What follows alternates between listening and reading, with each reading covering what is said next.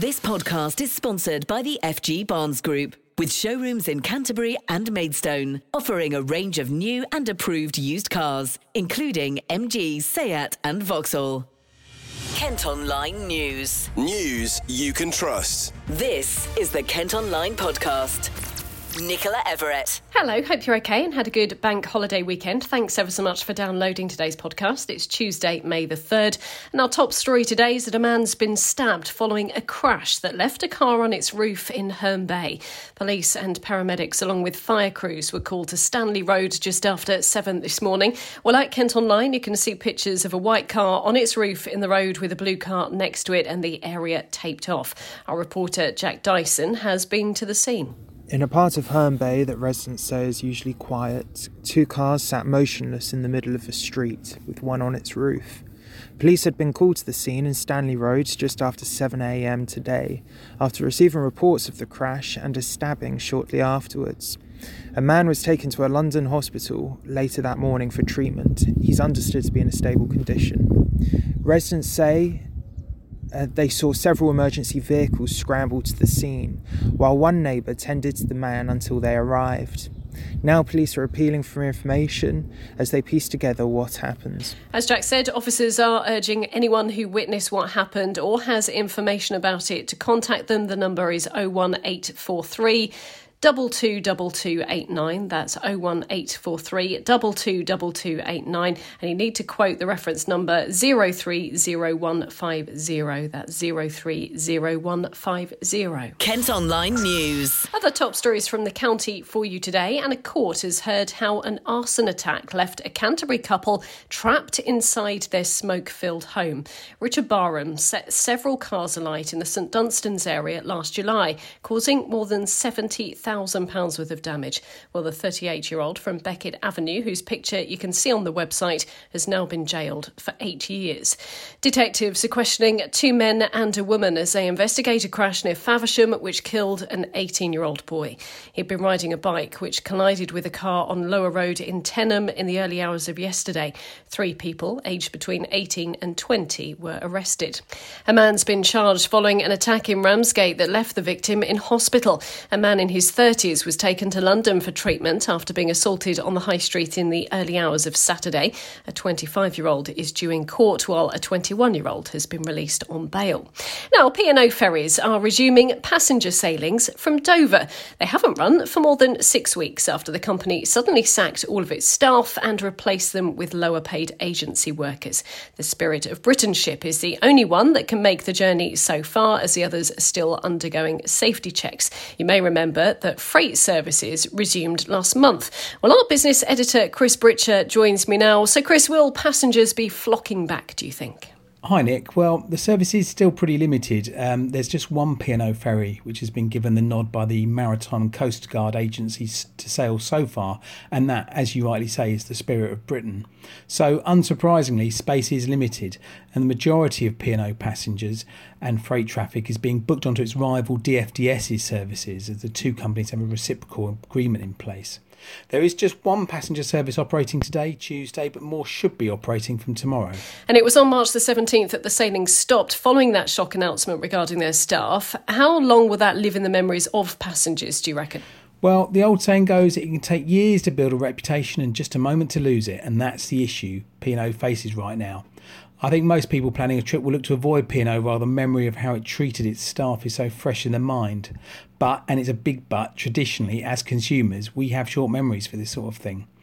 I think the reality is that if P&O get involved in some aggressive pricing, you'll find customers flocking back. The summer is, after all, just around the corner, and for many of us, it'll be the first chance to get away since 2019 in the uh, pre pandemic era. And there have been some concerns about safety with these lower paid agency staff coming in. Any thoughts on that one for us at all today? When you hear of experienced staff being let go and replaced with agency staff, it doesn't necessarily fill you with confidence, does it? But these vessels can only resume once the Maritime and Coast Guard Agency has carried out their thorough checks and assured themselves both the ferries and the crew are capable of safely transporting passengers across the channel. I think we have to trust the authorities here to ensure vessels don't leave port without competent staff in place. Now, I was speaking to a union boss recently. Uh, obviously, he's still very, very angry about what P&O did and would like their services boycotted. He also called on the government to do more. What could be next for the company, do you think? Because it sounds like they're just getting back to business.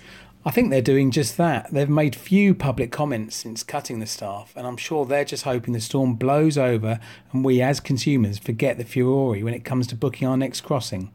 I suspect as that happens, the government's desire to do more may be diluted too, but we'll have to wait and see. Perhaps, just perhaps, they'll surprise us. Chris, thank you ever so much. For the time being, Operation Brock remains in place on the M20. Now that's the contraflow system between Maidstone and Ashford, so lorries can wait on the carriageway to board ferries to France. National Highways had previously said it would stay active over the bank holiday weekend. Do check our live travel blog on Kent Online for updates on whether it's been removed. You can also get regular travel bulletins on our sister radio station, KMFM. This podcast is sponsored by the FG Barnes Group with car dealerships in Canterbury and Maidstone. It's been claimed by police that door staff at a nightclub in Rochester have assaulted guests. A number of allegations have been made about casino rooms on Blue Boar Lane, including underage drinking, drink spiking, and fights in the nearby car park. A review of its licence has been launched and will be looked into by councillors. Well, police want them to consider 11 incidents, including an assault on a man in the club in February, which saw a large part of his ear allegedly bitten off. Now, when news of the review was first announced, we did mention on the Kent Online podcast that the club said they were deeply saddened and insisted that they actively manage the venue to ensure customer safety and compliance. Well, police say they've recommended door staff wear body cameras whilst on duty. The council's licensing hearing panel will discuss the review at its headquarters on Gun Wharf in Chatham on Tuesday, May the 10th. Official figures show nearly 550 asylum seekers have crossed the Channel to Kent in small boats over the last two days. That brings the total so far for this year to around 7,000, which is three times as many as over the same period last year. There are concerns more asylum seekers will make the dangerous journey as the weather improves. Meantime, a policy to send some arrivals to Rwanda is still facing several legal challenges. So let's get some opinions on this today. Tony Smith is the former Director General of UK Border Force. We have very much relied upon the weather conditions actually as our most effective deterrent to uh, human smugglers and irregular migration across the English Channel for some time now. And the weather has not been great in the last few days. But on the other hand, it is possible that the message has got across to Calais uh, to the migrants that actually, you know, things are changing here.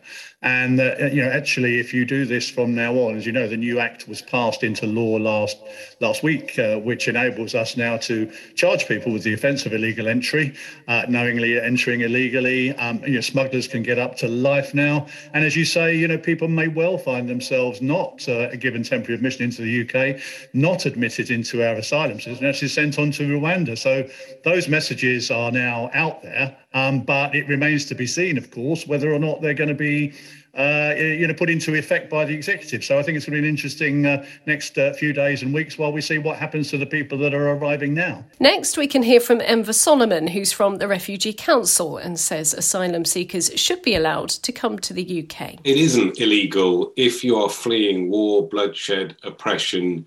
You have the right to seek safety in a country of your choice. That is enshrined in the UN Convention, which this country signed over 70 years ago and was one of the founding signatories.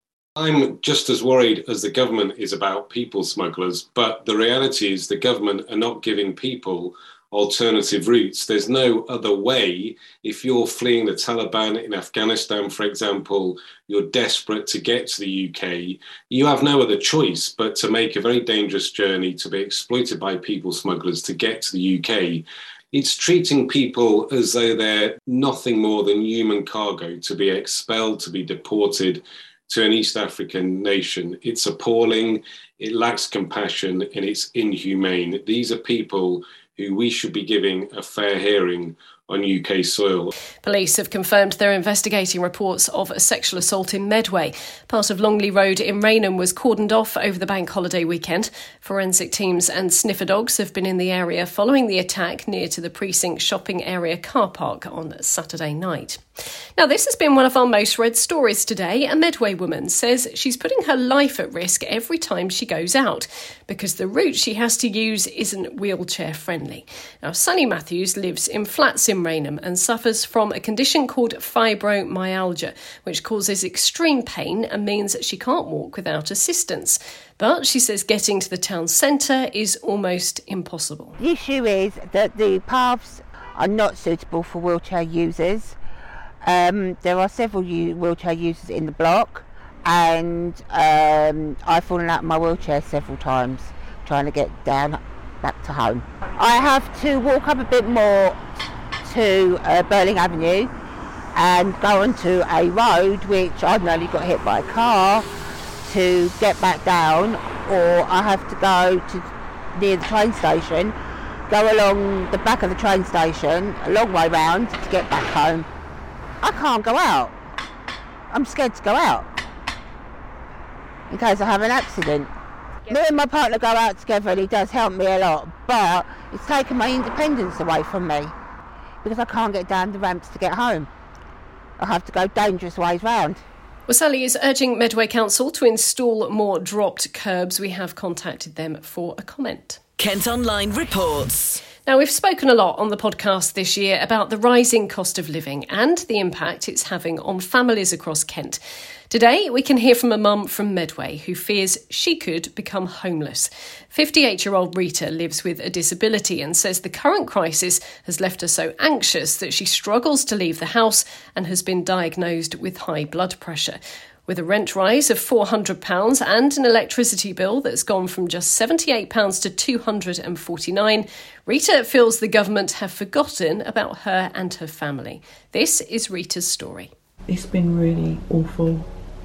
There's no other word for it, really. I,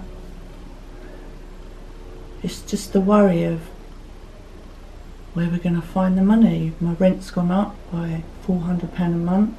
Where am I going to find that money? Privately rent. My electric bill's gone up from £78 a month to £249. Um, my gas isn't as bad because I am very frugal with the gas anyway. It was a joke when my stepdad died. My mum stayed here, and um, it was a joke with her that I never put the heating on anyway because I, we never had a lot of money to start with. And I, I, I was one where you put another jumper on, um, but I've not put the heating on at all since because people don't have forgotten that the bills they also went up in October. So I noticed it creeping up in October, and I started to notice that food was really creeping up. I went to get some butter, and it had gone up ten pence in a week, and like the petrol. And I, what what is starting to really annoy me now? It's like, oh well, it's the it's the crisis in Ukraine. Actually, no. Petrol was going up well before then. That I noticed it in January that it was creeping up. I noticed that food was going up well before the, what was happening in Ukraine. It's just it wasn't spoken about. I came from I'm a very political person, and I I remember the seventies when there was a three day week. There were there were the strikes. There was there was an energy crisis. You'd have power cuts, but only one parent needed to go to work to support a family. You had school dinners. You had a bottle of milk at school. People were all in it together, but it doesn't seem to be like that now. There is a us and them. We are the bottom of the ladder and we are left. We're left. We're the leftovers. We are the nothing. They don't get it.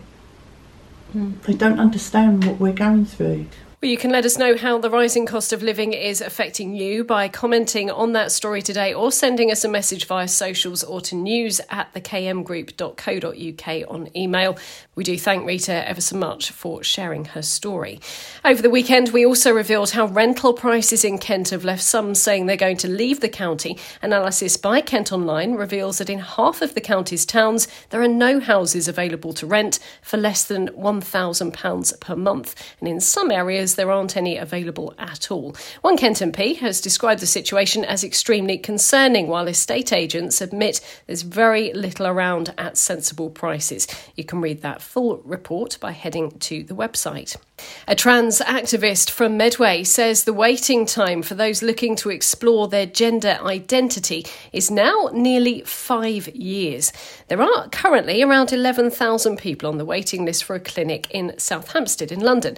Well, I've been speaking to campaigner Hilary Cooke from Medway. She's been explaining more about the situation. Before the pandemic hit, for an adult trying to access a first appointment, if they could get a referral to the right clinic, was about three years. And now, today, if you look at the system, they're seeing people for a very first appointment who were referred back in December 2017.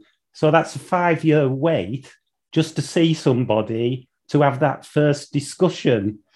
Um, and when you look at the waiting list, it's increasing by something around 250 to 300 people being referred a month now, yet they're only seeing high 20s uh, off of that list for the first time. So that waiting list's getting longer and longer. And if they don't change the model of service, if you got referred today at the rate of their progression through the numbers on the waiting list, it's going to be about 24 years that before you get to the front of the queue. And, uh, and that's just not viable. Uh, and this has forced uh, people to look for other ways to access healthcare. So, those people in a position where they can afford to go private are trying to find private routes to see the gender care specialists and there's very few of them in the UK. So some people travel abroad. And those who can't afford those routes, uh, they, they unfortunately seek self medication and try and just buy the, um, the drugs, the hormones, the testosterone that they need over the internet. And, and there you risk problems with you don't know what's you're buying. I was going to say that that sounds like that could be incredibly dangerous to be going down yes. that route, but those it, weights are just incredible, aren't they?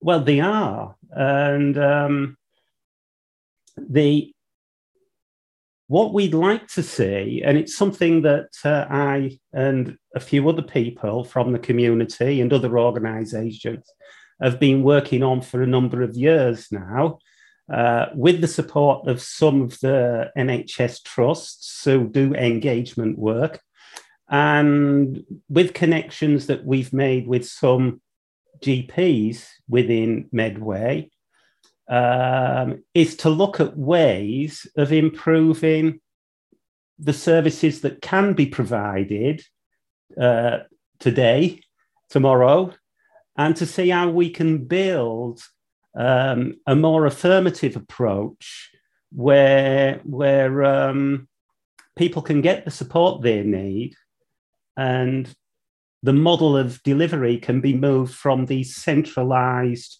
clinics to a more local service. And this is happening elsewhere in the country under pilot schemes. Uh, so it's not something that uh, is springing up new. It's uh, it's a model I think that the NHS have identified is, is a viable model of working. It's just getting the funding to train GPs and other healthcare professionals to be able to set up in a locality and uh, and provide that work. Quite startling figures there. We have approached NHS England for a comment. Hilary was recently named a Pride in Medway winner for the voluntary work that she does. She's also involved in Medway Pride, which will be returning this summer. Experts say work to restore three nature reserves near Canterbury will massively benefit wildlife. Nearly £2 million has been spent on the Seasalter levels, Blean Woods and Rake Hill over the past year. It's hoped it'll help combat the effects of climate change and boost biodiversity biodiversity in those areas. And finally, today, it's emerged cameras at two yellow box junctions in Dartford have only been enforcing fines for eight days since they were installed more than two years ago. Council leader Jeremy Kite says it's incredibly frustrating. Measures to improve the flow of traffic aren't being used properly. Well, just 39 fines have been issued at the Princes Road interchange since September 2019. Police now say it was only ever meant to be a temporary trial. Kent Online Football, and unfortunately, there was huge disappointment for Gillingham fans over the weekend, and the manager has apologised following their relegation from League One. Neil Harris only took charge of the club in January when they were 10 points from safety and admits they haven't hit the expected standards. Well, to still be in with a chance of survival on the final day of the season was a bit of a miracle, but they were beaten 2 0 by Rotherham United on Saturday, which secured their fate. Neil did speak to the Kent Online podcast after the final whistle ultimately, I'm the, the manager of the football club. I take responsibility on behalf of the football club for letting our fans down this season. Um, the the standards, the professionalism, um, the, the, the recruitment uh, hasn't been good enough, and we've paid the price. And we can't just slope from one week to the next as we have as, as, as a club. The standards next season will be miles better. I'll have players with more professionalism. I'll have leadership in the changing room. Um, I'll have more quality and we'll have a right good going League Two. Since February the 1st when I walked in, we've had the smallest budget in the division. So if you have the smallest budget in the division, that normally gets you bottom of the league. That's fact. Um, top 10 this year in league. Well, Portsmouth's got 70 points, 73 points, and just about made the top 10. Now, the gulf between the divisions is a joke. It's a brilliant division. That's why I'm so desperate to stay in it. Um, that we just we just had to be better as a football club. Today we, we, we did. We tried to compete with Rotherham. They've just got better players than us. Better players, better squad. Look at the bench. Just you know, we talk about the bench. Don't call them subs anymore. We call them game changers. Game changers. Don't see many. We've scored 13 goals this year at home. It's, it's just it's, it's a it's a disgrace for any football club. Certainly, the football club I'm representing we're going to go into League Two next year, and also we're not going to be Gillingham Football Club's going to have the biggest budget in League Two. It's not going to happen. We're going to have to compete cut a cloth accordingly and, and get on with it. That's going to be the challenge for me to put a squad together. I've got seven players under contract. Those seven, all of them, will not be here next year under me, not by choice anyway. Um, some will be gone. Uh, players out of contract. There's a couple I'd like to keep, but the players haven't been good enough. You know, you can always blame past regimes. You can always blame so and so or this. We haven't got that. We haven't done that players have to take responsibility as well. And I've protected my players since the moment I walked in. And I take responsibility on behalf of the football club. Does the dressing room take responsibility for their performances? I've wanted to play a back four since the moment I walked through the door, and I can't play a back four because we just can see goals. Any time in any game, we've adjusted to open up a little bit, we've been punished. You know, I have, to, I have to have faith, I have to have trust in my players. I'm not being able to have that. Um, great lads, I say that, really nice lads, really nice. You know what nice gets you, Matt? Last place. You know, I, I have to be angry because I have to represent the football club and, and, and convey the message of, of, of, my thoughts. You know, that's my job. I told you. The moment I walked in, I always be honest. I never shirk a question. Um, I knew the challenge when I walked in. You know, I'm emotionally uh, involved because I always have been in this football club since I had my loan period here, and and I'm friends of season ticket holders and, and, and friends that have played here. Um, proper, like good friends of mine and proper Gillingham players and Andy Hessenthaler and uh, Adam Barrett and Andy Frampton, people like that, you know, Michael Flynn, you know, so I know what it means to be a Gillingham supporter. And I bought into the idea when I took over. We were 10 points adrift and about 3,000 goals behind everybody because the goal difference was horrific. And ultimately, the goal difference has cost us. We've got a lot more points than the teams around us since I took over, but we just give ourselves too much to do before Christmas or before January finished. Um, there has to be learning curves within the football club that if you don't improve standards, if you don't drive forward, and I talk about taking steps, if they don't take the steps the football club that I want to take, then we're not going to be successful next year. So that's the challenge to the football club. We have to be better because I'm, I'm all in, as you can tell. I enjoy it here. Um, I think I've galvanised the football club and brought the terraces closer to the pitch. Um, the fans stuck with the players again today. Um, because let's just be honest, we just haven't got as good players as the teams we're playing against. Despite being relegated to League Two, the Gills did hand out some silverware over the weekend. Captain Stuart O'Keefe was named Player of the Year at their end of season awards. Jack Tucker got the Young Player Prize and scored the goal of the season, while Players Player went to Robbie McKenzie. On to cricket now, and Kent are still looking for their first win of the season after their match against Yorkshire ended in a draw. Bad light stopped play at Headingley on the final day. Kent welcome Sri Lanka Development 11 to Canterbury for a four day match from Friday. And a huge crowd of more than 27,000 people packed into Brands Hatch over the weekend to see MotoGP legend Valentino Rossi race in Kent for the very first time. The 43 year old Italian has switched from bikes to cars this season and finished eighth. Well, that's all from us for today. Thanks ever so much for listening. Don't forget you can follow us on Facebook, Twitter, and Instagram. You can also get access to the ad free Kent Online premium site by subscribing. To do it, you just head to kentonline.co.uk forward slash subscribe. News you can trust. This is the Kent Online Podcast. This podcast is sponsored by the FG Barnes Group, with showrooms in Canterbury and Maidstone, offering a range of new and approved used cars, including MG, Seat, and Vauxhall.